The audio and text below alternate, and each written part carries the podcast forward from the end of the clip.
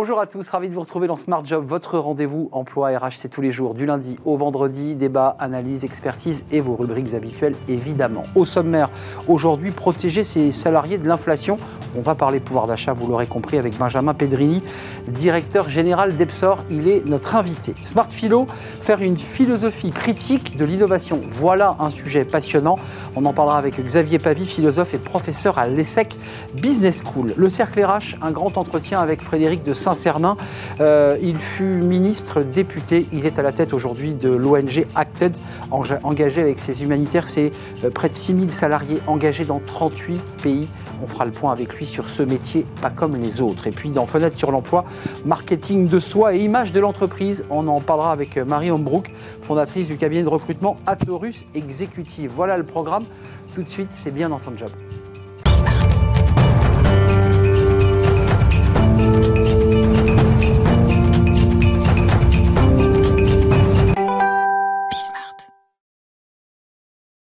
Bien dans son job et bien dans son pouvoir d'achat. Le pouvoir d'achat, c'est le sujet d'actualité du moment. On va en parler, je pense, tout l'été et un peu après encore. Et on en parle avec Benjamin Pedrini. Bonjour Benjamin. Bonjour Arnaud. Ravi de vous accueillir, directeur général d'Epsor, société créée en 2018. Exactement, Epsor, on s'est lancé euh, en 2018 sur euh, le marché de l'épargne des salariés. Donc euh, l'épargne des salariés, c'est à la fois l'épargne salariale et l'épargne retraite, deux, deux, sujets qui bah, contribuent à ces notions de pouvoir d'achat pour, pour les salariés. Alors vous venez de, la banque, hein. vous, vous êtes associé avec Julien Niquet. Exactement. quatre levées de fonds entreprise qui se développe. Trois. Trois levées de fonds. Trois levées de fonds. Euh, entreprise qui se développe. Exactement. On, s'est lancé du coup, enfin, on a lancé notre produit sur le marché en 2018. Nous, on a tous les deux un passé, euh, un passé euh, de banquier. Euh, on s'était rendu compte que sur ces sujets de conseil financier pour les salariés, il y avait vraiment un manque et un besoin. que les salariés souvent étaient un peu perdus pour, pour placer les primes qu'ils pouvaient recevoir de, de leur entreprise. on le voit là notamment dans des contextes de marché un peu chahutés où on ne sait pas trop quoi faire quand on touche sa prime d'intéressement, on demande à son voisin, mais c'est pas forcément euh, euh, la bonne chose, la bonne chose à faire. Et donc on voulait apporter du conseil pour les salariés sur cette dimension-là, euh, des placements plus responsables aussi. Et donc on s'est lancé en 2018. depuis, on a connu une forte croissance. On accompagne aujourd'hui plus de 70 000 salariés dans la gestion de, leur épargne salariale. Par le biais de l'entreprise, on est d'accord. Par le biais de l'entreprise, exactement, avec des entreprises de toute taille, de la petite entreprise à l'entreprise de plusieurs dizaines de milliers de salariés. pourquoi il est essentiel? Alors ma, ma, question est évidemment, vu le on l'imagine, mais pourquoi il est essentiel que les entreprises euh, œuvrent euh, et actionnent ce levier pouvoir d'achat? Pourquoi c'est essentiel en ce moment? Bah, c'est essentiel de façon, euh, de façon générale, on va dire, et encore plus en ce moment où euh, on a un sujet qui est assez prégnant sur, euh, sur le pouvoir d'achat. L'entreprise aujourd'hui doit avoir un rôle social, on va dire, d'accompagnement de, de, ses collaborateurs pour justement bah, que sur des notions notamment de, de bien-être financier, ils il soient dans une bonne situation, dans de bonnes conditions. Et donc l'entreprise a un rôle à jouer là-dedans et a de plus en plus même un rôle à jouer, euh, j'ai envie de dire. Euh, on l'a vu euh, avec des mesures qui ont été prises et qui sont encore récentes hein, en fait, mais quand en 2016 par exemple, mutuelle. la mutuelle est devenue un sujet obligatoire jusqu'en 2016. on a peut-être oublié, mais les entreprises ne devaient pas proposer de mutuelle à, à leurs salariés. Chacun était libre de pouvoir adhérer au régime qu'il le souhaitait. et bien là-dessus, il y a eu un pas de fait et l'entreprise a de plus en plus ce rôle-là. Et nous, chez Epsor, on considère que le rôle de l'entreprise est clé, et notamment sur des notions aussi euh, de retraite, de préparation à la retraite, où euh, bah, les salariés euh, vont être confrontés, on parle beaucoup des sujets d'âge de la retraite, mais ils vont aussi être confrontés à des problématiques de, mm. de, de revenus à la retraite, et donc de pouvoir d'achat à la retraite. Les, fameuses pensions qui baissent. Exactement, et où en fait on n'a pas forcément conscience quand on est salarié qu'on va avoir un taux, de, ça s'appelle le taux de remplacement, mais une pension... ça, ça on le connaît mal, le taux de remplacement. Une fois à la retraite qui va être beaucoup plus faible, et donc là-dessus, l'entreprise euh, a un rôle aussi d'accompagnement de ses salariés sur ces notions-là. Décote euh, et taux de remplacement, hein, c'est les deux mots qui font mal. Hein. Exactement. Et le taux de remplacement est, euh, est, assez faible. Il peut être sur certaines populations de l'ordre de 50% et on n'en a pas conscience quand on est actif. et donc il faut préparer, anticiper ce sujet-là. C'est une question de pouvoir d'achat différé, certes, pas de pouvoir d'achat immédiat, mais il faut anticiper le pouvoir d'achat futur. Qu'on comprenne bien votre business, Benjamin Pedrini, chez Epsor, il y a à la fois le conseil que, que vous faites sur ce plateau, évidemment, il y a de la pédagogie, puis il y a des produits, j'imagine que vous accompagnez aussi en apportant des produits clés en main aux entreprises.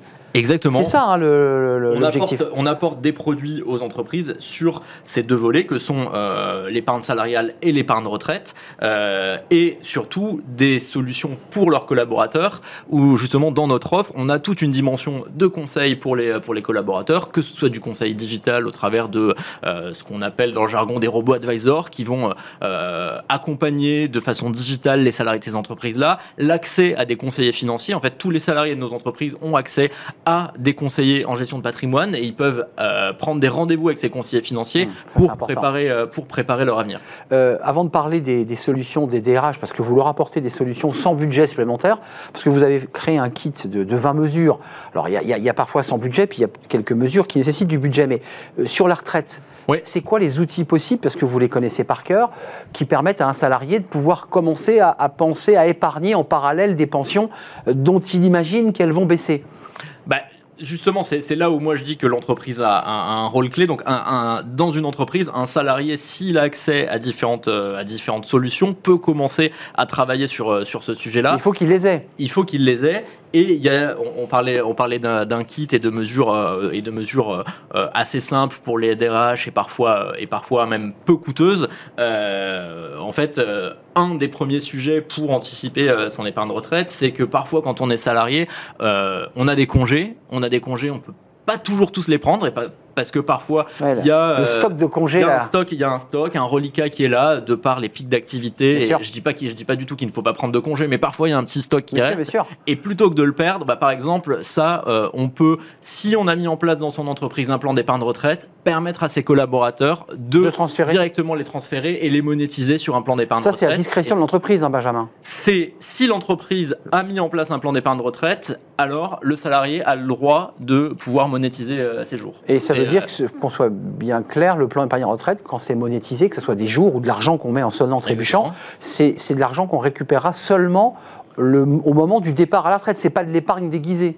C'est de l'épargne avec un horizon retraite. Et qu'on ne peut pas utiliser pour acheter une voiture qu'on peut pas utiliser pour acheter une voiture parce qu'on considère pas que euh, l'acquisition d'une voiture euh, euh, s'inscrive dans une stratégie de préparation de sa retraite, qu'on peut utiliser en revanche pour l'acquisition d'une résidence principale, par exemple. D'accord. Parce que on considère que, enfin, et quand je dis on, c'est le régulateur, hein, considère que l'achat d'une résidence principale participe à la constitution de son patrimoine en vue de sa retraite, à la diminution de ses charges en fait, euh, une fois qu'on est à la retraite. Et donc du coup, il y a des cas de déblocage anticipés qui sont là, qui existent, qui permettent de récupérer cet argent-là. Alors soit quand on a des accidents de la vie graves, euh, soit effectivement pour euh, des cas comme l'acquisition de la résidence principale.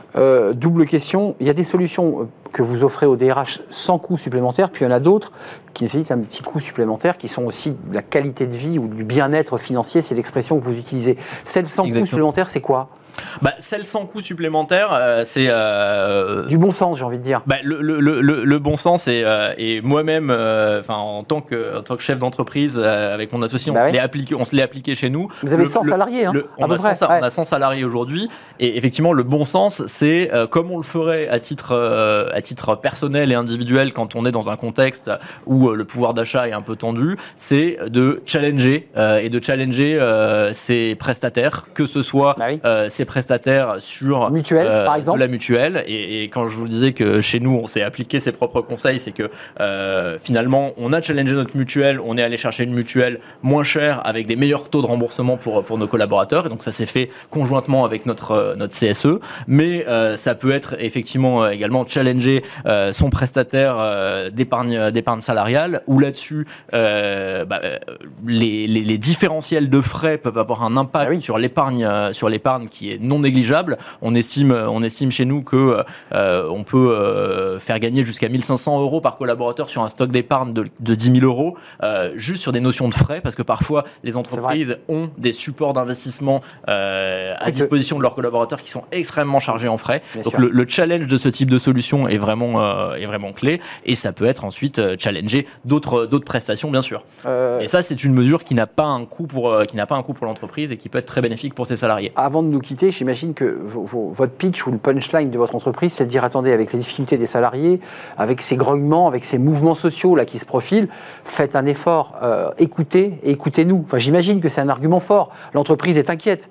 Bah, L'entreprise euh, l'entreprise euh, est inquiète. L'entreprise aujourd'hui aussi est euh, dans un contexte où elle a souvent un fort besoin de rétention de ses salariés. Ah elle a un fort besoin d'attractivité pour. c'est de la marque employeur, c'est de la rétention. Il y, a un vrai sujet en ce moment sur le marché quand même de, de tension sur le marché de l'emploi, quel que soit le, quels que soient les secteurs. Et je pense que vous recevez sur ce plateau pas mal, pas mal d'acteurs du monde des RH et je pense que le, discours est assez unanime. Il y a une tension sur le marché de l'emploi, donc des, des questions de de, rétention, de, pénurie, d'attraction et de pénurie. Et face à ça, effectivement, l'entreprise euh, doit être attractive, doit euh, valoriser sa marque employeur et donc du coup à offrir à ses collaborateurs un certain nombre d'avantages euh, qui peuvent, qui peuvent bah, valoriser.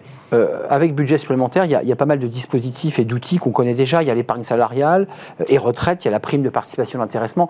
Tout ça, c'est des choses sur lesquelles vous éveillez aussi les DRH parce que, reconnaissons-le, c'est compliqué, intéressement, participation euh, on pense que c'est pareil, c'est pas pareil souvent, effectivement, quand on n'est pas quand on n'est pas très aguerri sur ces sujets-là, on pense que on pense que c'est pareil. Euh, effectivement, l'intéressement et la participation sont deux sujets complètement distincts. Euh, et, souvent, quand on est une entreprise de, taille moyenne et qu'on ne s'est pas encore penché sur ces solutions-là, on se dit ah ben moi je ne réalise pas des je réalise pas des gros bénéfices, donc je verse pas de participation. Mais en fait, l'intéressement, c'est euh, une mesure qui permet de verser à ses collaborateurs des primes qui qui plus est sur le plan fiscal, fiscal et social extrêmement intéressantes pour l'entreprise et que l'on peut verser quand bien même on est une entreprise déficitaire. Euh, et donc ça, c'est un vrai, euh, un vrai euh, avantage pour optimiser sa masse salariale quand on est une entreprise qui cherche à la fois à bah, donner davantage de rémunération ou de pouvoir d'achat à ses collaborateurs tout en optimisant sa masse salariale. Hum, c'est tout l'enjeu, évidemment. Merci Benjamin Pedrini de nous avoir éclairé sur ces enjeux de pouvoir d'achat et sur les outils que vous mettez à disposition des, entreprises à travers votre entreprise Epsor. Euh, c'est un vrai plaisir de, vous accueillir. Euh, on passe à la Smart Philo. Je ne sais pas si vous faites de la philo, Benjamin Pedrini, mais on fait de la, philo et on parle d'innovation. Euh, c'est quoi cette critique de l'innovation? On va parler évidemment de pas mal d'objets de notre vie quotidienne avec Xavier Pavie qui nous rejoint dans quelques secondes, juste après le jingle.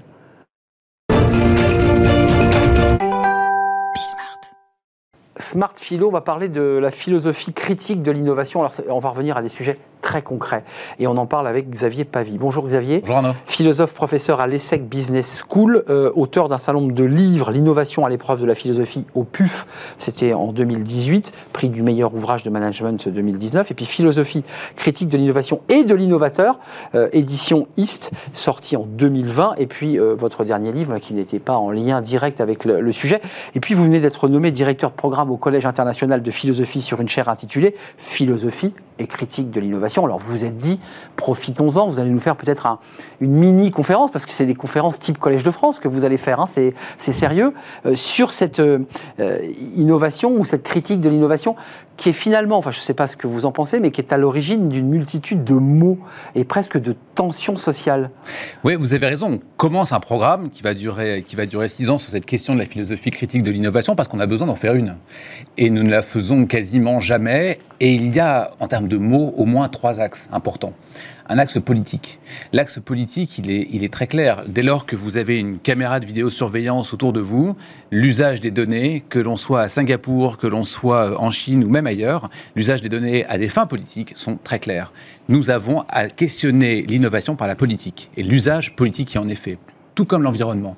Vous savez que plus de 80% de nos téléphones portables vont finir sur des plages du Ghana ou de Sierra Leone parce que on ne sait pas faire autrement que de les vendre. On vend nos déchets, ils achètent nos déchets et ça va. Ils brûlent sur des décharges. Absolument, près des, près des plages. Ou encore, évidemment, la question humaine sur la question du transhumanisme ou le projet CRISPR, vous savez, qui va modifier les questions euh, de l'ADN des êtres humains avant même qu'ils naissent.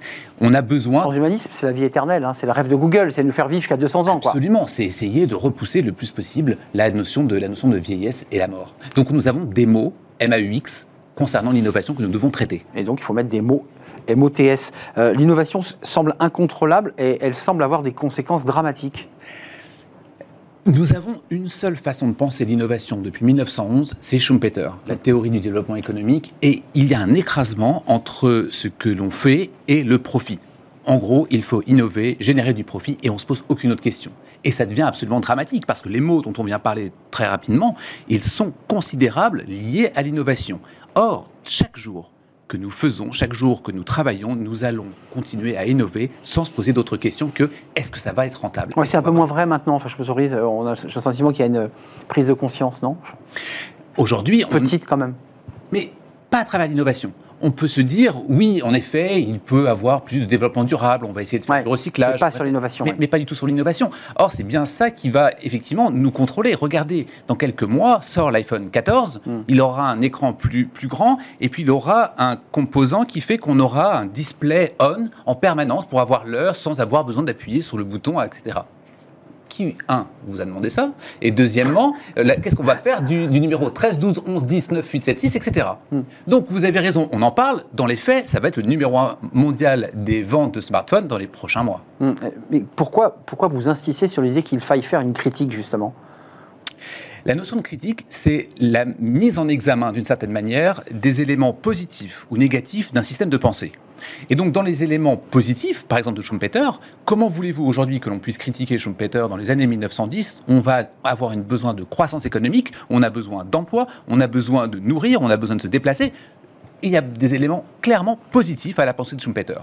Il y a des éléments négatifs, c'est les mots dont on vient parler. Nous avons besoin d'avoir une pensée critique, une pensée qui fait une sorte de mise en examen, un retour d'analyse de ce qui est bon, de ce qui est moins bon et regarder la validité des propositions de l'innovation. Alors vous avez écrit deux livres, c'est dire la, passion qui vous anime quand vous parlez de ce sujet. Pourquoi avoir pris ce temps, parce qu'écrire un livre prend du temps, sur précisément ces deux sujets euh, qui traitent pour les deux hein, de l'innovation et de l'innovateur pour le second de formation, je suis plutôt philosophe et c'est ce que je c'est ce que je fais tous les jours. Et il m'a semblé que l'innovation avait toujours été regardée lorsqu'on voulait la critiquer. Et vous avez raison de dire est-ce qu'aujourd'hui on peut regarder un peu plus le développement durable, les questions sociales, etc. Vous avez raison. Mais souvent avec les catégories de l'ingénieur ou les catégories du manager. Hmm. École école de management d'un côté, école d'ingénieur de l'autre côté. Comment est-ce que l'on peut faire? La philosophie est absente de cela. Nous avons eu par le passé des critiques techniques. Je pense à Simondon par exemple, qui a effectivement commencé à regarder la technique, mais pas l'innovation, c'est-à-dire pas la notion qui va générer le profit. La question philosophique qui va être apportée, c'est de dire dans quelle mesure on peut regarder une discipline, la philosophie, qui va permettre d'aider à mieux vivre, d'aider à mieux regarder, d'aider à mieux atteindre une forme de sagesse grâce à l'innovation. Est-ce que l'on veut, oui ou non, être surveillé? Est-ce que l'on veut, oui ou non, être protégé? Est-ce que l'on veut Tout ça sont des questions philosophiques qui sont en dehors des questions managériales et d'ingénieurs que l'on n'exclut pas, mais simplement que l'on vient questionner avec la philosophie. Bah tiens, parlons-en. Et puis Vatex a fermé ses portes il y a quelques, quelques jours, euh, une semaine. Euh, on a la French Tech.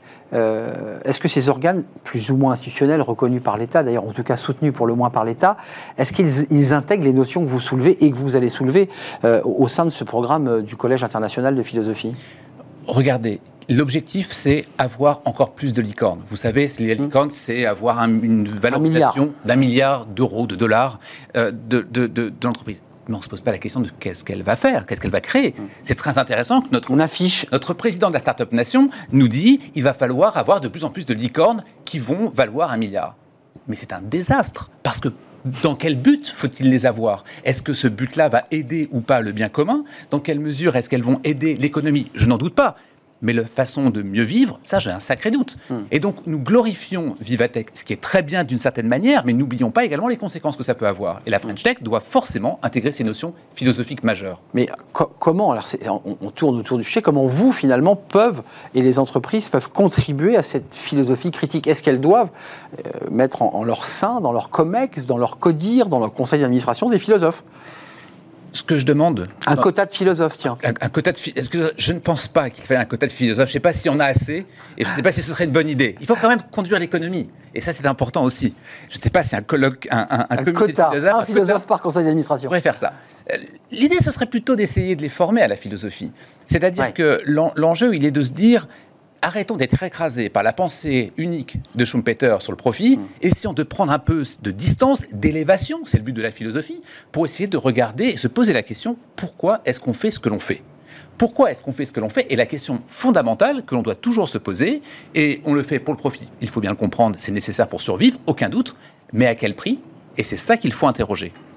Euh, comment les ressources humaines peuvent elles aussi de leur côté, puisqu'on parlait des, entreprises, comment elles peuvent s'accaparer ou pas ces questions de l'innovation et, comment euh, cela résonne euh, avec votre sujet Parce que là, les, organisations, les ressources humaines, c'est les DRH. Comment ils peuvent faire? Là aussi, c'est très concret, c'est très même complexe.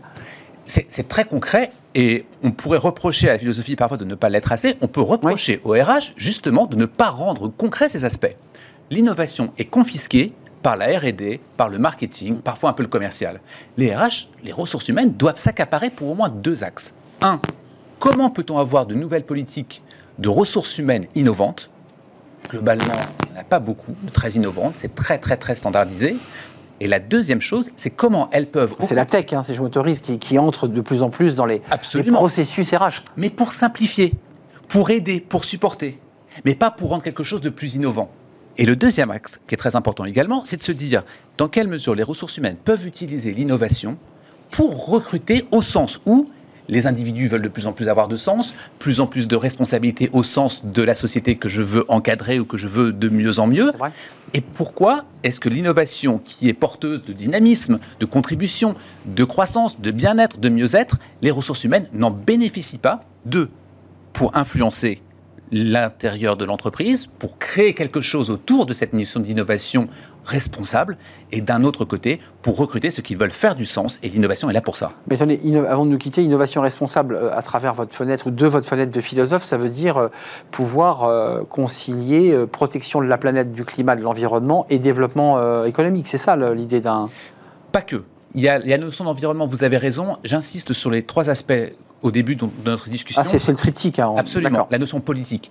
Vous savez, on peut avoir une magnifique planète extrêmement verte, mais avec un système politique où on ne veut pas vivre. Donc, il n'y a pas de hiérarchie le système politique, le système environnemental et le système humain. Les hmm. trois axes sont abordés par l'innovation responsable. Et, avec l'environnement, vous parliez des smartphones, il y a aussi des ondes hein, qui suscitent un vrai débat autour de cette innovation, parce qu'on a innové autour du téléphone, mais ils envoient des ondes et qui suscitent un vrai débat de société avec des gens qui jettent quasiment leur téléphone en disant moi je peux pas, euh, ça me met en danger euh, ma santé. Hein. Absolument. Il y a à mesurer les effets de l'innovation. Et à mesurer les effets de l'innovation, c'est de s'interroger sur leurs effets que l'on va dire directs sur les clients, sur les utilisateurs, mais aussi les effets indirects. Bien sûr. Vous parlez évidemment sur les êtres humains, dans quelle mesure c'est important. Bah Il y a toute la faune, la flore également, qui peut avoir des conséquences dramatiques sur nos écosystèmes à cause de ce type de développement. Allez donc écouter Xavier Pavie, ce sera j'imagine à partir de la rentrée de septembre. Il y a un programme, j'imagine, à consulter. Euh, sur le programme au Collège international de philosophie. Vous, y serez six ans, donc vous aurez l'occasion d'aller le voir, rue Descartes, dans le cinquième. L'innovation à l'épreuve de la philosophie au PUF, euh, et puis le volume 5, philosophie critique de l'innovation et de l'innovateur. Euh, euh, East Edition. Euh, l'un était sorti en 2018 et puis le second en 2020. Merci Xavier Pavie, on se retrouvera en septembre. J'espère que vous aurez le temps de venir nous voir, hein, malgré vos conférences. Mais j'espère bien. On, voilà, vous restez fidèle à, Smart Job quand même. À, très très bientôt. Merci en tout cas d'être venu sur le plateau. On fait une courte pause. On va parler de l'humanitaire. Ça, c'est un sujet intéressant parce qu'on a l'impression que c'est pas un métier. Euh, il y a beaucoup de bénévolat. Ben, si, c'est un métier. Il y a des ONG qui envoient eh bien, des salariés, des humanitaires aux quatre coins du globe, notamment sur les points les plus chauds. Je pense à l'Ukraine, je pense à l'Irak. Et on va accueillir eh bien, le, directeur général délégué de DACTED, qui est une, une, ONG engagée justement sur ces points chauds. Frédéric de Saint-Cernin est notre invité pour un grand entretien juste après la pause.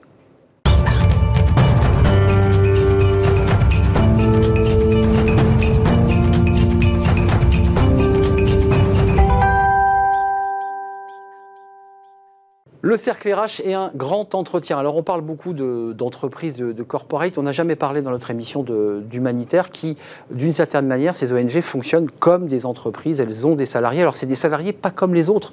Euh, ils sont engagés euh, en Ukraine, ils sont euh, en Irak, ils sont sur tous les points chauds pour bah, venir en aide à ceux qui sont en difficulté. Et j'accueille Frédéric de Saint-Cernin. Bonjour Frédéric. Bonjour. Très très heureux de vous, de vous accueillir. Alors directeur général délégué d'Acted, pour ceux qui ne vous connaîtraient pas, vous avez, vous avez une vie en quelques mots qui est assez incroyable et intéressante parce que vous avez été euh, ministre, euh, député.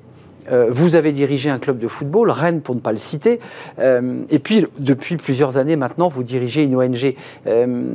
c'est quoi? C'est dans votre personnalité comme ça de, de changer d'univers Parce que réellement, quand on passe de la politique au football, on change d'univers. Et quand on passe du football à une ONG, on change radicalement d'univers. Vous êtes d'accord? Oui, oui, on change absolument d'univers. Ce n'est pas une volonté euh, délibérée de ma part. Je ne suis pas né pour changer. Mais après, il y a des, rencontres qui font que vous vous engagez dans des aventures complètement différentes. Peut-être que le fil rouge, c'est justement l'aventure, c'est euh, mm. l'engagement. Euh, peut-être. quoi qu'il en soit, il y a aussi une autre réalité, et puis que découvrent évidemment les, jeunes, beaucoup plus que des gens de ma génération, c'est de fait, on change de métier, on change de vie, on change de région, on change complètement.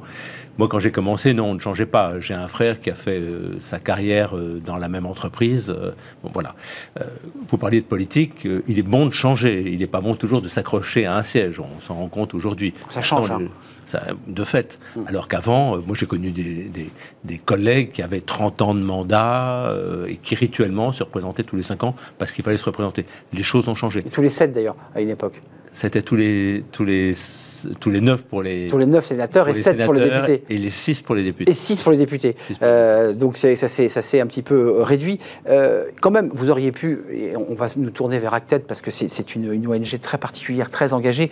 J'indiquais le, chiffre de 6 000 euh, personnes, 6 000 salariés engagés sur 38 pays. le chiffre est bon? Non. C'est pas bon. Les chiffres ne sont pas bons. Les choses, malheureusement, évoluent, avec en particulier la guerre en Ukraine. On est aujourd'hui 7200 employés, on est présent dans 43 pays, puisque à cause du conflit ukrainien, nous avons ouvert des activités en Pologne, en Roumanie, en Moldavie.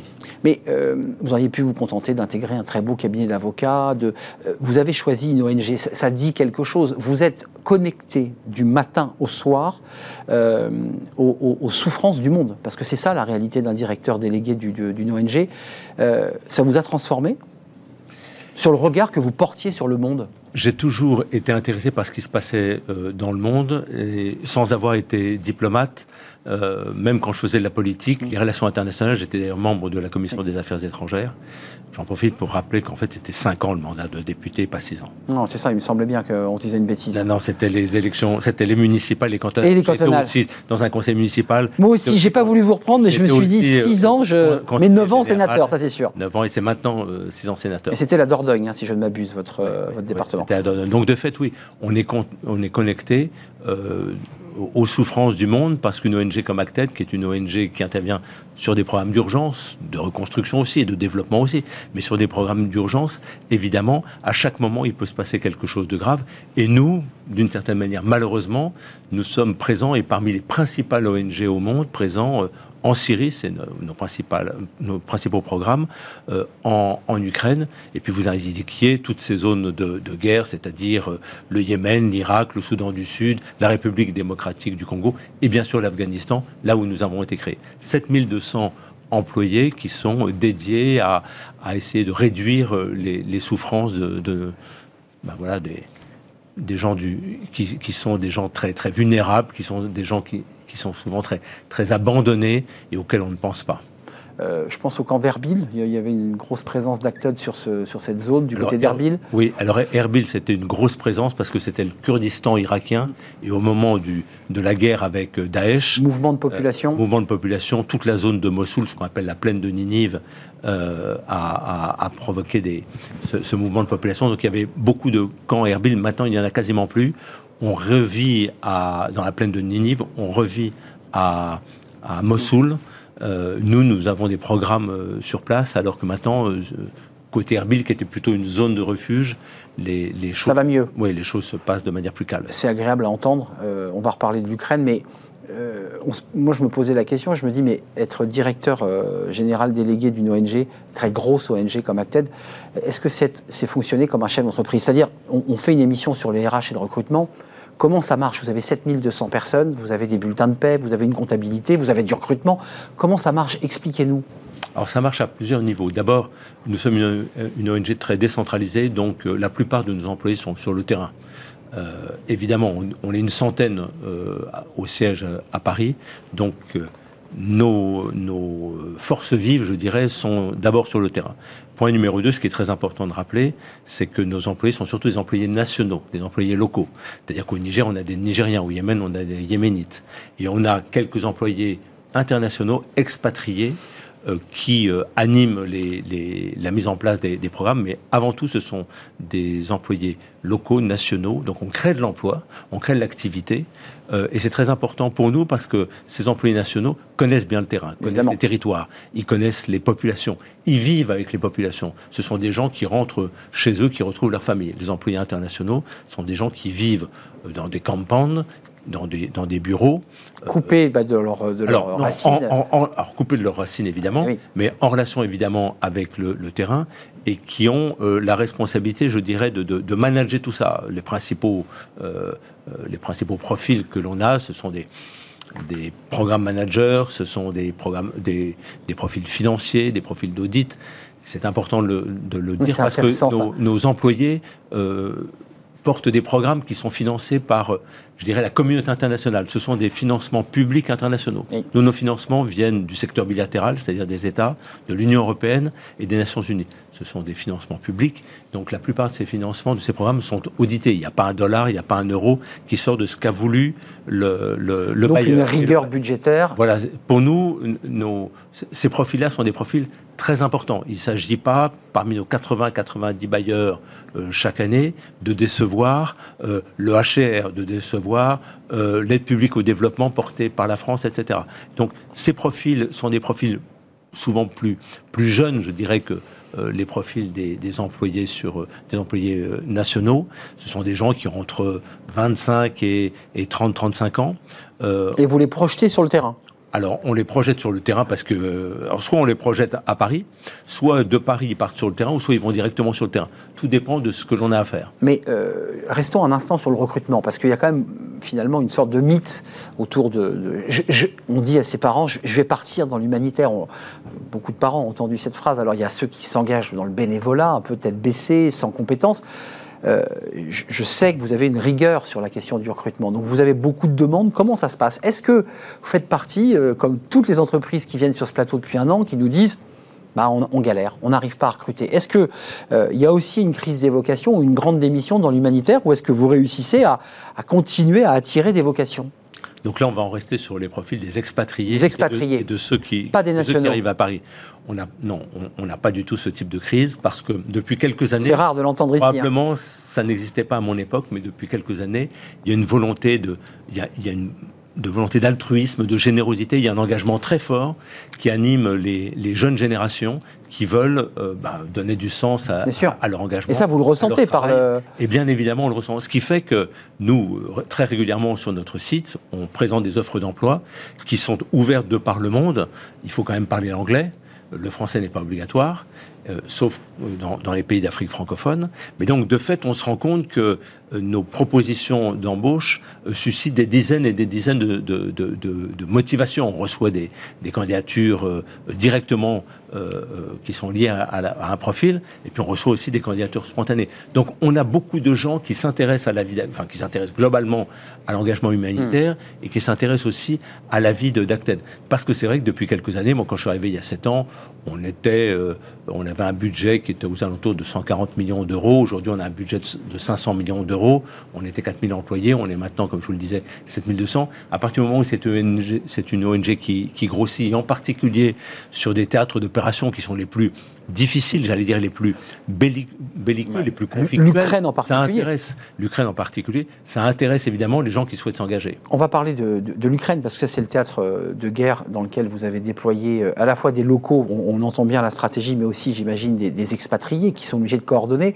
Euh, le, profil, parce que là, c'est intéressant, vous êtes fait partie des rares, ici, à cette place, à nous dire, nous, on n'a pas de problème de CV. Ce qui n'est pas le cas, c'est un certain nombre de DRH qui viennent nous voir. Si je peux... Si je peux Il y en a trop, là. Oui, alors si je peux aussi vous, vous interrompre un instant, c'est pas un profil de carrière habituel. J'insistais ah sur le fait que euh, nos humanitaires expatriés ou un peu moins à Paris, mais nos expatriés sont des profils jeunes. Souvent, ce sont des gens qui sortent d'études parce que c'est un engagement total. C'est-à-dire que quand vous allez sur le terrain, Évidemment, vous laissez euh, Sans la famille et, les amis euh, euh, loin, mais vous vivez dans des conditions qui ne sont pas toujours très confortables. Clairement. On vit dans, un, dans, dans, une guest house, on a une chambre, il y a une pièce à vivre que l'on partage avec des collègues, vous aurez un frigo avec chacun son étage, vous aurez de l'eau pour vous doucher ou vous n'aurez pas d'eau, l'eau chaude c'est encore mieux, mais c'est pas toujours le cas.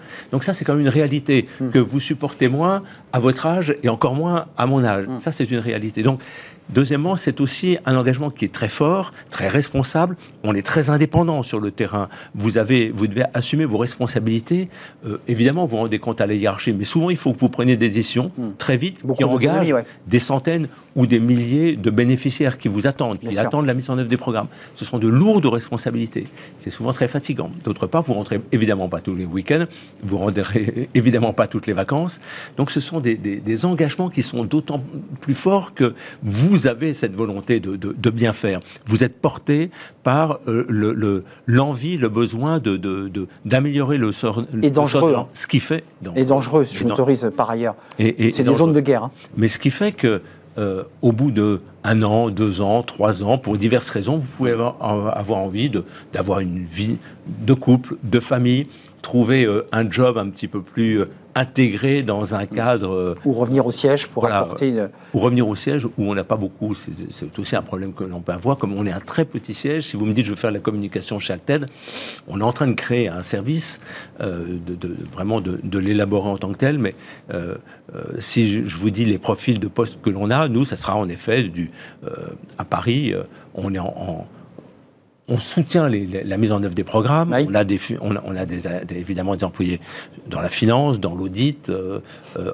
c'est nouveau dans la sécurité depuis 4 ou 5 ans, dans la logistique bien La évidemment. sécurité, c'est-à-dire que vous accompagnez aussi les expatriés pour leur euh, garantir euh, leur sécurité? Pas simplement la, la- alors quand je parle de sécurité, c'est la sécurité globale. globale, la mise, de la mise en œuvre des programmes, mais c'est pas simplement la sécurité des Mais expatriés. l'acheminement C'est- des matériels C'est la sécurité de l'ensemble des employés de- d'Acted. d'un centre. Hein, il ne s'agit pas, euh, il s'agit pas de protéger les expatriés et, et pas les autres. Mais quand je parle de La sécurité, vous, vous les intégrez dans votre entreprise. absolument. Vous avez vos propres, je dirais, gardes ou... Non, mais euh, ce ne sont pas. Alors, on a des gardiens, euh, évidemment, sur place, euh, co- comme, partout. Euh, on, a, euh, on a des chauffeurs. C'est-à-dire que sûr. nous, sur le terrain, ce n'est pas nos employés qui conduisent euh, le- les, leurs voitures. Mais ce ne sont pas des gardes du corps que l'on a, hein, ce ne sont pas des bodyguards. Nous, on n'a pas un profil du tout de militaire. On a simplement des spécialistes de, de- de la sécurité qui identifient parfaitement les zones, les zones de conflit, qui apprennent de quelle manière évoluent les conflits pour essayer de préserver euh, le, le mieux possible, avec toute l'incertitude évidemment de ces zones de conflit, mais de préserver de, de tout risque nos, nos employés. Et malheureusement, nous ne sommes pas à l'abri de, de- de, euh, de- des conséquences des conflits. Euh, c'est la question, j'allais vous la poser, mais vous y avez répondu. C'est le profil, c'est l'indépendance, l'idée qu'on va être loin de sa base, euh, prendre des décisions, savoir prendre des risques parfois, en tout cas se protéger des risques. Concrètement, Travailler beaucoup. travailler dans- dans- sur une amplitude horaire souvent très très large, évidemment, et ce qui fait qu'au bout de deux ou trois ans, on, on peut être fatigué et revenir euh, Voilà, alors- vivre autre chose. Bon. Donc ça veut dire qu'il y a du turnover, ça veut dire qu'il faut en permanence, et là c'est important pour vous, ça c'est le directeur et vos équipes, euh, préparer la relève en permanence. C'est ça votre boulot aussi. Oui, oui, absolument. Il y a du turnover, et c'est pour ça que j'insistais sur le fait, vous me disiez, tiens, mais c'est rare de voir quelqu'un Oui, je, qui, je- euh, je confirme. qui, qui, qui- qui ne cherche pas. Bah oui. Parce que nous, voilà, tous les, tous les années, tous les deux ans, euh, le personnel se, euh, change. Euh, et donc, on a besoin de- de- de- d'employer de, nouveaux profils. De, nouveaux profils, parce que nos programmes ne sont pas toujours les mêmes. Au départ, nous étions une ONG plutôt d'urgence. Aujourd'hui, on met en, en- en Oui. œuvre des programmes de développement. Ouais. Ce ne sont pas tout Sur à fait les mêmes profils. On a besoin de, mettre, de trouver des ingénieurs agronomes, par exemple. On est beaucoup dans le- la- la, euh, l'accès à l'eau potable. Et donc, le- tout ce qui concerne les maladies hydriques, aujourd'hui, ça nous concerne. Avant, euh, il s'agissait de creuser des pluies. Euh, maintenant, on, on a des programmes qui sont de plus en plus élaborés, même si malheureusement, les deux tiers de nos programmes restent des programmes d'urgence, c'est-à-dire intervenir très vite dans un laps de C'est le temps cas de l'Ukraine. très court. Voilà, c'est le cas. Alors, l'Ukraine, c'est un petit peu plus compliqué. Vous avez l'Ukraine et puis vous avez les pays limitrophes qui accueillent les réfugiés. Mhm. Moldavie, les populations, Voilà, les populations ukrainiennes qui sont parties. En Ukraine, nous avons des programmes d'urgence parce que nous avons des gens qui sont sur les zones de guerre et puis des gens qui se sont déplacés et qui ont besoin, donc ce qu'on appelle des besoins, de- qui ont- on, on- on leur offre des besoins de première nécessité. Vitaux.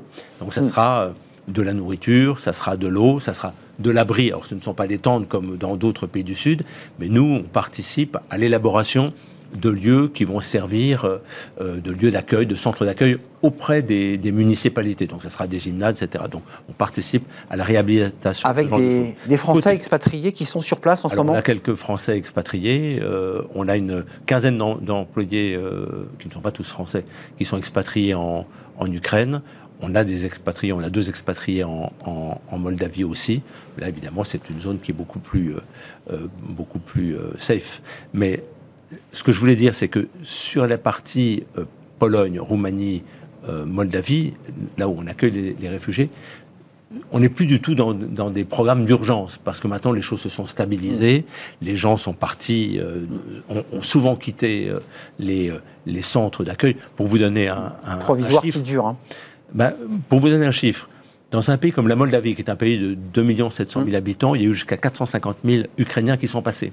Et souvent, on est resté dans ce chiffre de 450 000 Ukrainiens. J'étais, il y a 15 jours, avec le président de la République. je lui ai dit, il y a aujourd'hui à peu près 80 000 euh, euh, Ukrainiens, donc on n'est plus du tout dans le chiffre de, 4, de 450 de, 450 000 à peu près 80 000 Ukrainiens, et dans les centres, et nous on s'occupe de tous les centres d'accueil euh, en Moldavie, il y en a à peu près 4 000. Les autres dans ce qu'on appelle, sont dans ce qu'on appelle les, communautés hautes. Vous mm. voyez on donc ça a diminué. Ça a beaucoup, beaucoup diminué. Et donc le, le sujet n'est plus l'urgence, mais la stabilisation d'un pays qui est pauvre hmm. et qui voit arriver des gens qui ont souvent un niveau de vie supérieur, supérieur au Maldives, ce qui crée beaucoup, beaucoup de tensions, avec euh, des prix qui augmentent, avec... Euh, euh, oui, c'est ça, c'est les effets dominos d'une guerre qui, déstabilise un pays pauvre. et on n'en parle pas souvent. Souvent, on se dit, ces pays limitrophes sont formidables, mais je peux même ajouter la Pologne et la Roumanie, qui sont des pays de l'Union européenne, donc qui ont des niveaux de vie bien supérieurs à, la, Moldavie. Hein.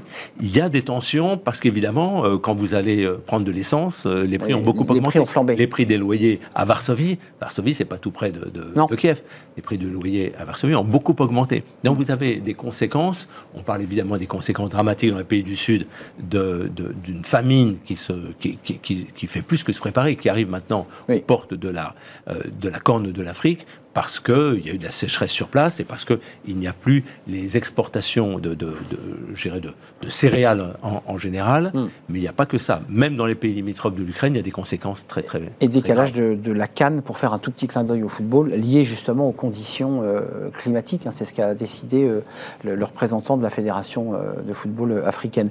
Frédéric Zincernin, je, je, vous pose la question parce que on a bien vu le portrait robot de ces salariés que vous envoyez avec des salariés locaux qui vivent dans des conditions parfois extrêmement précaires. Est-ce que, est que vous avez les, problèmes aussi Précaires, mais ils l'ont choisi. Ils l'ont choisi, non Absolument. Ils sont partis, mais bien sûr. Et nous, dirigeants, on essaye de rendre les choses plus faciles.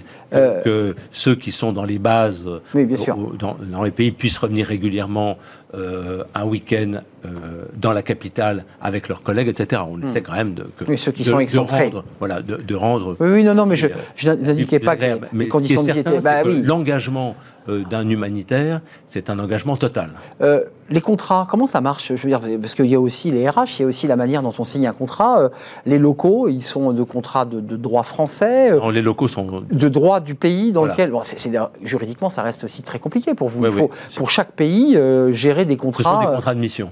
D'accord. En, fait, si on a un nouveau programme sur six mois, on embauche des profils pour six mois. Là, aujourd'hui, on a un très beau programme qui nous touche beaucoup, parce qu'on a perdu six jeunes humanitaires français au Niger, il y a deux ans, qui ont été victimes du, terrorisme. Et en réaction, parce qu'on pense que c'est l'éducation, c'est l'instruction qui va lutter contre l'obscurantisme, nous avons décidé sur nos fonds propres euh, de bâtir une école à Niamey, dans la capitale du Niger. Sur nos fonds propres, en ce qui concerne l'investissement, on espère trouver des solutions pour le, pour le fonctionnement.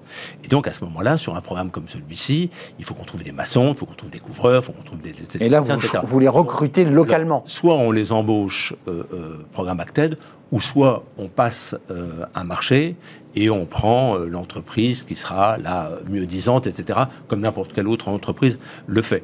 On a nos employés internationaux sur le terrain, on a nos employés nationaux, mais aussi on travaille beaucoup avec les ONG locales, les associations locales ou des entreprises locales quand on en a besoin.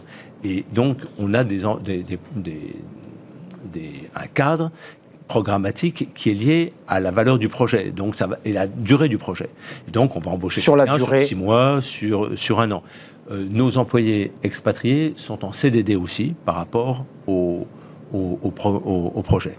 Mais il y, y y a quand même, pour terminer notre échange, parce que vous avez une- un parcours de vie, effectivement, qui est très riche entre la politique, entre le sport, aujourd'hui cet engagement ONG, depuis Et l'entreprise, parce que quand j'étais Et l'entreprise, c'est vrai. Je travaillais au- dans le groupe Kering. Kering, au comité directeur du groupe Kering. C'est tout à fait exact. Mais c'est vrai que vous aviez été identifié comme celui qui, qui, qui- qui pilotait ce, ce club de Rennes, qui d'ailleurs a fait une très très belle saison. Mais euh, euh, concrètement, euh, est-ce que vous, y trouvez votre place? Est-ce que ça vous épanouit? Parce que quand même voir le monde en feu euh, et, d'être en lien en permanence avec des gens qui vous racontent la guerre, les souffrances, et qu'il faut quotidiennement gérer finalement le- ces difficultés, est-ce que hum, ça vous a rendu comme en philosophe euh?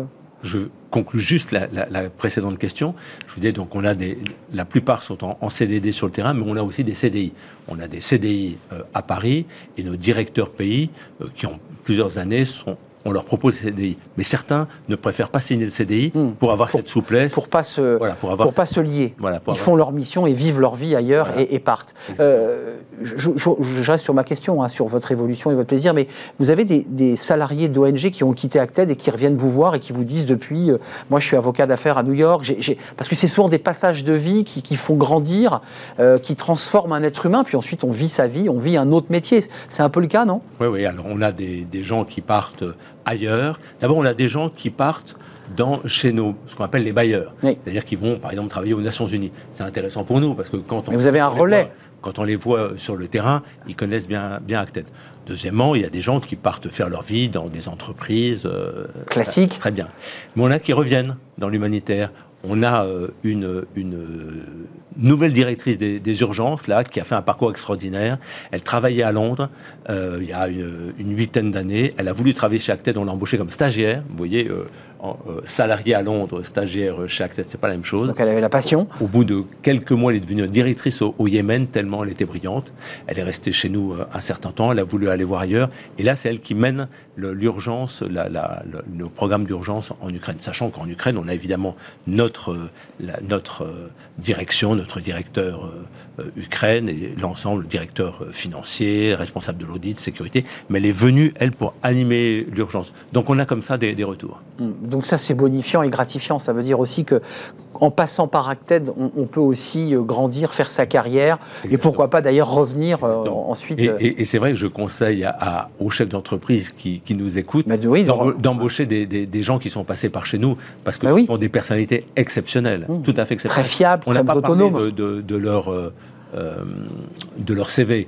Donc en général, pour les Français, ce sont des bacs plus 5, assez différents. Ça, c'est le on- niveau de recrutement que vous faites, ouais, avec un anglais, Bien sûr. l'anglais parfait.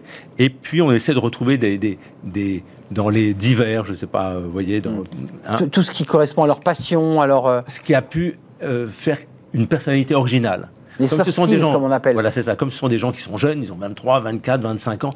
Qu'est-ce qui fait Ouais, qu'ils ils sont, ils sont originaux par rapport Et surtout, pour, pour vous, le directeur, qu'est-ce qui fait que je peux envoyer cette personne, qu'elle est fiable et qu'elle va tenir le coup? Parce qu'il faut psychologiquement tenir. Il y en a qui, qui font demi-tour, ils arrivent, ils, ils avaient cru à vivre l'humanitaire, puis finalement, c'est pas pour eux. Vous avez raison. On les prépare le mieux possible. Évidemment, ils sont en stage euh, avant de partir, dont un stage de sécurité, qui est, qui est quelque chose de, de nouveau. Et dans 99,9% des cas, ça se passe bien. Mais on a pu avoir euh, Ouais. un cas, là, euh, assez récemment, euh, un cas problématique. Ce qui est ennuyeux, parce que comme je vous le disais, c'est une vie en communauté. Quand je vous parlais tout à l'heure de, de la Mm. guest house, c'est une vie en communauté. Donc il est important qu'il y ait, on peut ne pas être Ouais. Mm. amis intimes, mais il est important puisque euh, ils sont C'est Thomas Pesquet la- euh, sur la. C'est un peu ça. Ouais, hein, il y a un petit côté station, euh, station voilà, spatiale. hein. Voilà, c'est ça. Même s'ils ont les mêmes passions, même s'ils Hmm. ont Il faut que les ça mêmes colle, hein. envies, il faut que ça colle. Alors, vous, vous parliez euh, de... de- de- c'est vrai qu'on est confronté à la misère, euh, à la souffrance, mais j'ai vraiment la certitude qu'on améliore la, la vie des gens. J'ai plusieurs certitudes. D'abord, j'ai eu la certitude quand je faisais de la politique d'améliorer la vie des gens. Ça fait peut-être rire, mais j'en avais la certitude, surtout dans, dans l'endroit où j'étais élu, qui était à 500 km de Paris, un Périgord qui était plutôt rural, plutôt euh, loin des centres de décision. Donc j'avais cette impression. J'ai encore plus cette, cette impression, qui est devenue d'ailleurs une certitude, dans, dans l'humanitaire, parce que, encore une fois, on a 20 millions de bénéficiaires directs. De bénéficiaires directs. Ces 20 millions de bénéficiaires, même si nos bureaux sont à peu près toujours dans les capitales, ce sont souvent les, les gens les plus éloignés, je le disais tout à l'heure, les gens abandonnés, les gens les plus vulnérables. On est connus pour ça par nos bailleurs. On, notre baseline, on pourrait dire, c'est nous accomplissons le dernier kilomètre. Donc on va le plus loin possible Merci. retrouver des gens qui sont là où il n'y a plus d'État, où il n'y a plus de services publics, où il n'y a Et. Acted est là. Et, et- et ceux, euh, les locaux, mais aussi les Français, euh, recrutés, sélectionnés par euh, votre ONG. Très belle ONG. Merci Frédéric Zincernin de nous avoir fait partager votre passion, votre engagement. C'était un vrai plaisir de vous accueillir. Directeur général délégué d'Acted, ça faisait bien longtemps que sur ce plateau, on n'avait pas eu euh, un directeur euh, général nous dire qu'il n'avait pas de problème de, de CV. Très honnêtement, beaucoup de DRH passent ici et nous disent qu'est-ce qu'on peine à recruter. Ce n'est pas le cas d'Acted. Merci de nous avoir rendu visite. On termine notre émission avec Fenêtre sur l'emploi et on va parler du marketing de soi. Bah oui, qu'est-ce qu'on peut dire sur les réseaux sociaux? On est un peu notre propre ambassadeur et parfois l'ambassadeur de son entreprise. On en parle tout de suite avec Marie Hombrook.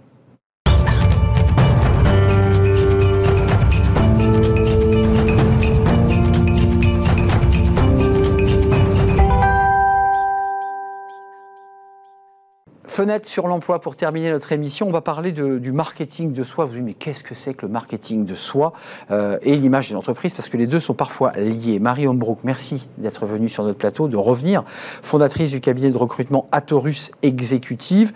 Euh, vous avez choisi de nous parler de ce sujet. D'abord, pourquoi vous avez choisi de nous parler de cela? Pourquoi c'est si important aujourd'hui l'image de soi? Parce qu'aujourd'hui, on est dans un monde, on parle beaucoup de guerre des talents. Et euh, souvent, les, les candidats ou les clients nous disent Mais comment bien recruter Comment bien être présent? Et en fait, ça passe par le, le marketing de soi. Quand on prend un job, euh, quand, quand un client va chercher un candidat, pardon, euh, à deux candidats euh, égales, ce qui va faire la différence euh, dans, dans deux candidatures, ça va vraiment être la partie, bah, celui qui va être le plus visible. Et dans l'autre sens, pour les candidats, entre deux euh, entreprises, à, à- à niveau de rémunération égale, ce qui va vraiment faire la différence, ça va être le- l'image de marque de l'entreprise. Euh, donc ça veut dire le conseil que parce que vous êtes chasseuse de tête et j'ai pas précisé que euh, vous soutenez une association dont vous nous avez parlé euh, sur ce plateau droit comme un H pour l'intégration des personnes handicapées. Nous sommes bien d'accord. Quand même, vous nous dites aujourd'hui quel conseil vous donnez. Soyez visible, mais c'est pas si simple d'être visible parce que on a toujours l'impression de faire une bêtise, que c'est dangereux, que on ne sait pas ce que l'on doit dire. Mais il faut l'être quand même visible. Vous confirmez? Alors moi, en tant que chasseur de tête, effectivement, je Vous dites il faut le faire. Alors, je vais vous dire dans, quelle mesure je pense qu'il faut le faire. Quand je rencontre des candidats qui me disent, ben voilà, j'ai du mal à trouver un emploi, euh, souvent analyser quelle est la difficulté. Et là, quand on regarde un petit peu en détail, on leur demande, mais qu'est-ce que vous avez fait pour retrouver un emploi Et souvent, ils vous disent, bah, euh, j'ai euh, j'ai travaillé avec mon réseau un petit peu, euh, je me suis j'ai envoyé quelques CV, ok. Et quand on leur dit, mais est-ce que vous avez pensé aussi être présent sur les réseaux sociaux? Qu'est-ce que vous avez fait sur les réseaux sociaux? Souvent, la réponse qu'ils vont me dire, c'est, ah mais moi, les réseaux sociaux, je ne veux pas y être parce que j'ai peur du bad buzz, j'ai Ouais. peur de l'image négative que je peux renvoyer, donc je fuis les réseaux sociaux. Hum, Donc c'est une erreur. Alors ça peut être une erreur quand on a des difficultés à retrouver un emploi. Moi, je conseille dans ce cadre-là d'être présent sur les, réseaux sociaux- dans les, sur les réseaux sociaux, mais attention de ne pas faire n'importe quoi. Alors justement, qu'est-ce qu'on peut dire, qu'est-ce qu'on peut pas dire? Parce que il y a évidemment les RH qui vont aller voir un peu ce que vous avez dit euh, en allant sur Facebook, on découvre des photos compromettantes. Enfin, c'est arrivé à plein de, de salariés où on découvre des photos privées. Euh, c'est pas ça le sujet, c'est de pouvoir se vendre professionnellement sur les réseaux. Moi, ce que je conseille aux candidats, c'est de s'imaginer un peu comme un produit qu'ils doivent vendre On est tous un produit de Oui. quelqu'un, enfin de, de quelque chose. et se, se dire bah voilà comment je peux euh, vendre ce que je mes, mes qualités ce que je sais faire et c'est cet, ang- cet angle là qu'il faut avoir évidemment on a une, en tant que salarié on a une liberté d'expression donc ça d'un point de vue du droit on peut dire plein de choses néanmoins Relative, hein. à pondérer parce que vous ne pouvez pas nuire à votre entreprise. Donc sans rentrer dans un débat très juridique, en tant que chasseur de tête, moi ce que je vais regarder, c'est quelle est l'image de la personne. Quelqu'un qui sur les réseaux sociaux sera toujours très négatif, euh, très critique par rapport à son employeur, peut-être que nous on se dira, attends, ça peut être un warning, est-ce que je vais vraiment le conseiller à mes clients? Donc nous en tant que chasseur de tête, ce qu'on va regarder, c'est quelle est la spécialité de la personne, sur quoi elle va communiquer et quelle est l'image qu'elle va renvoyer. Donc ça veut dire qu'il faut être euh, engagé, mais prudent, bien peser ce que l'on dit, et, et vous, vous soulevez un sujet de droit qui est l'idée de ne pas porter préjudice à l'entreprise dans laquelle on travaille. Dans l'hypothèse qu'on la quitte, euh, il ne faut pas la dénigrer sur les. C'est ça le, vrai danger, c'est que l'entreprise peut vous attaquer quand même. Alors, eff- effectivement, après, il y a des, ce qu'on va appeler une stratégie marketing. Quelle est la stratégie marketing que vous allez mettre en place? Il y a des personnes qui disent, moi, ma stratégie, c'est la stratégie du bad buzz. Ils l'assument, ils la gèrent très bien. Ma recommandation, en tous les cas auprès des candidats, mais aussi auprès des, des, employeurs, c'est vraiment de faire attention à ce que vous allez mettre en ligne, euh, parce que ce qui est mis en ligne reste en ligne. Donc d'être prudent, euh, mais toujours avec cette idée de qu'est-ce que je veux vendre, mon image, et quel est mon fonds de commerce. Ma recommandation, si vous êtes un spécialiste d'un domaine, eh ben, n'hésitez pas à communiquer et recommuniquer dessus. Quand vous dites communication, ça peut être du visuel en vidéo, qu'on soit précis, mais ça peut être aussi des articles très détaillés, ça peut être quoi? Ça peut être un, un angle d'expertise, ça peut être et ça peut être surtout déposé sur quels réseaux sociaux? Parce qu'il y a un vrai débat, certains disent, moi je vais plus sur Twitter, d'autres disent, j'ai arrêté Facebook, c'est pour les anciens. On va sur quel réseau social pour vraiment être vu? LinkedIn? Alors pour moi, ça va dépendre du poste que vous recherchez. Donc ce qui est important, c'est de se dire par rapport à mon besoin, par rapport à ce que je recherche, quel est le réseau pertinent?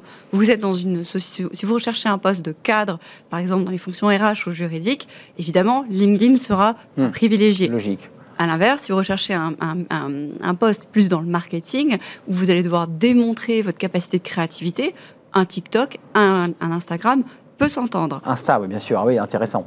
Et TikTok aussi, parce que c'est un réseau social qui est, qui est dit-on, utilisé par les jeunes, euh, mais c'est vraiment un réseau qu'il faut investir de plus en plus. Encore une fois, ça va dépendre de votre stratégie pourquoi pas, si c'est un métier que vous allez, euh, que vous, sur lequel vous avez pouvez avoir peut-être une audience qui va être intéressante pour vous. Attention au ridicule, parce que TikTok, ça oblige quand même à faire un pas de danse, ça oblige à inventer quelque chose. c'est quand même ça, TikTok, sa base. Euh, non, on peut faire autre chose? Alors, personnellement, moi, je ne vais pas sur TikTok. D'accord. C'est pas du tout mon. moi non plus. non, mais je vous pose la question. Mais oui, voilà, le, risque qu'on peut avoir, c'est euh, de, de passer à côté. Hein. Voilà, d'aller dans, dans, un extrême et de se ridiculiser et de se dire, ok, est-ce que je veux vraiment cette personne dans mes équipes?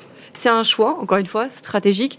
Personnellement, moi, je conseille aux gens qui nous écoutent d'y aller de manière progressive et de passer par le système du test and learn. C'est-à-dire écouter comment le réseau fonctionne, faire peut-être commencer par un like, c'est-à-dire un, petit, un petit like sur un commentaire, commencer par un commentaire. Et tout doucement, donc. Tout doucement, voilà. Ah, vraiment tout doucement. c'est tout doux. Cop, le petit pouce, un petit like. Ok, d'accord. Exactement. Suivre les personnes qui peuvent être un réseau intéressant, qui peut être source d'informations, qui peut être pertinent, et ensuite commencer à publier une fois encore, si vous allez sur un réseau comme TikTok, si vous voyez que ça n'a pas d'intérêt par rapport à, votre, parcours, vous essayez, ça ne vous convient pas, vous arrêtez. Euh, on a parlé d'Instagram, qui est un réseau social très porteur, notamment sur, sur l'image, sur ce qu'on peut publier. C'est souvent très esthétique, c'est plutôt assez joli. Euh, Twitter, non, pas trop. Enfin, c'est plutôt un réseau de, de fils d'information. C'est pas forcément utile de publier dessus. Alors, ça va être utile. Encore une fois, qu'est-ce que vous souhaitez y faire? Vous faire connaître parce que vous êtes un expert d'un secteur? Ouais, c'est plutôt ça, ouais. Mais en tous les cas, à titre personnel, moi, je ne recrute pas les gens sur Twitter parce que c'est très simple. Quand j'ai un client qui vient me voir avec un besoin, on va voir ce qu'on appelle des mots clés par rapport à sa recherche. Et sur Twitter, j'ai pas ce, fonctionnement de, euh, de, mots-clés. Ouais, de mots-clés de, qui me permet de rechercher les termes qui me sont pertinents. Donc, du coup, en tant que chasseur de tête, c'est pas là où je vais aller vraiment rechercher mes, candidats. On termine rapidement avec Facebook, euh, parce que Facebook euh, est en... On a le sentiment que c'est un peu un social vieillissant, peut-être me trompais-je, mais on recrute encore, on, observe Facebook. Vous observez Facebook? Alors, moi, ce que je vais vous dire, par rapport à ma pratique, non. Par contre, encore ce midi, je déjeunais avec une personne qui est responsable, donc maintenant chez Meta, et qui me disait que vous allez voir, on va révolutionner euh, toute la, manière dont on va travailler euh, et notamment notre fonctionnement sur les avatars. À titre personnel, pour l'instant, ce qu'on a pu constater, c'est que les, recrutements via euh, le, tout ce qui est métaverse ne fonctionnent pas encore. Non, ça marche pas. Ça pas, marche pas, pas, bien encore. Pas encore. Maintenant, c'est une voie peut-être à, considérer pour le futur. C'est une voie en développement, en tout cas en observation. Merci Marie Hombrook. Bonne compétition euh, mi-juillet parce que c'est un moment important aussi. Euh, chasseuse de tête, fondatrice du cabinet de recrutement Aterus Exécutif, engagée dans l'association Droit comme un H. Allez donc voir ce qu'ils font dans cette association. Merci à vous. Merci à vous, Marie. Merci à vous qui nous regardez, évidemment, qui êtes fidèles à l'émission. Merci à l'équipe. Merci à, Théo pour la réalisation. Euh, merci à Thibaut pour le, son. Merci à Fanny Griesmer. Merci à euh, Lily pour cette émission. Et je vous retrouve demain, évidemment, pour de nouvelles aventures. Bye bye.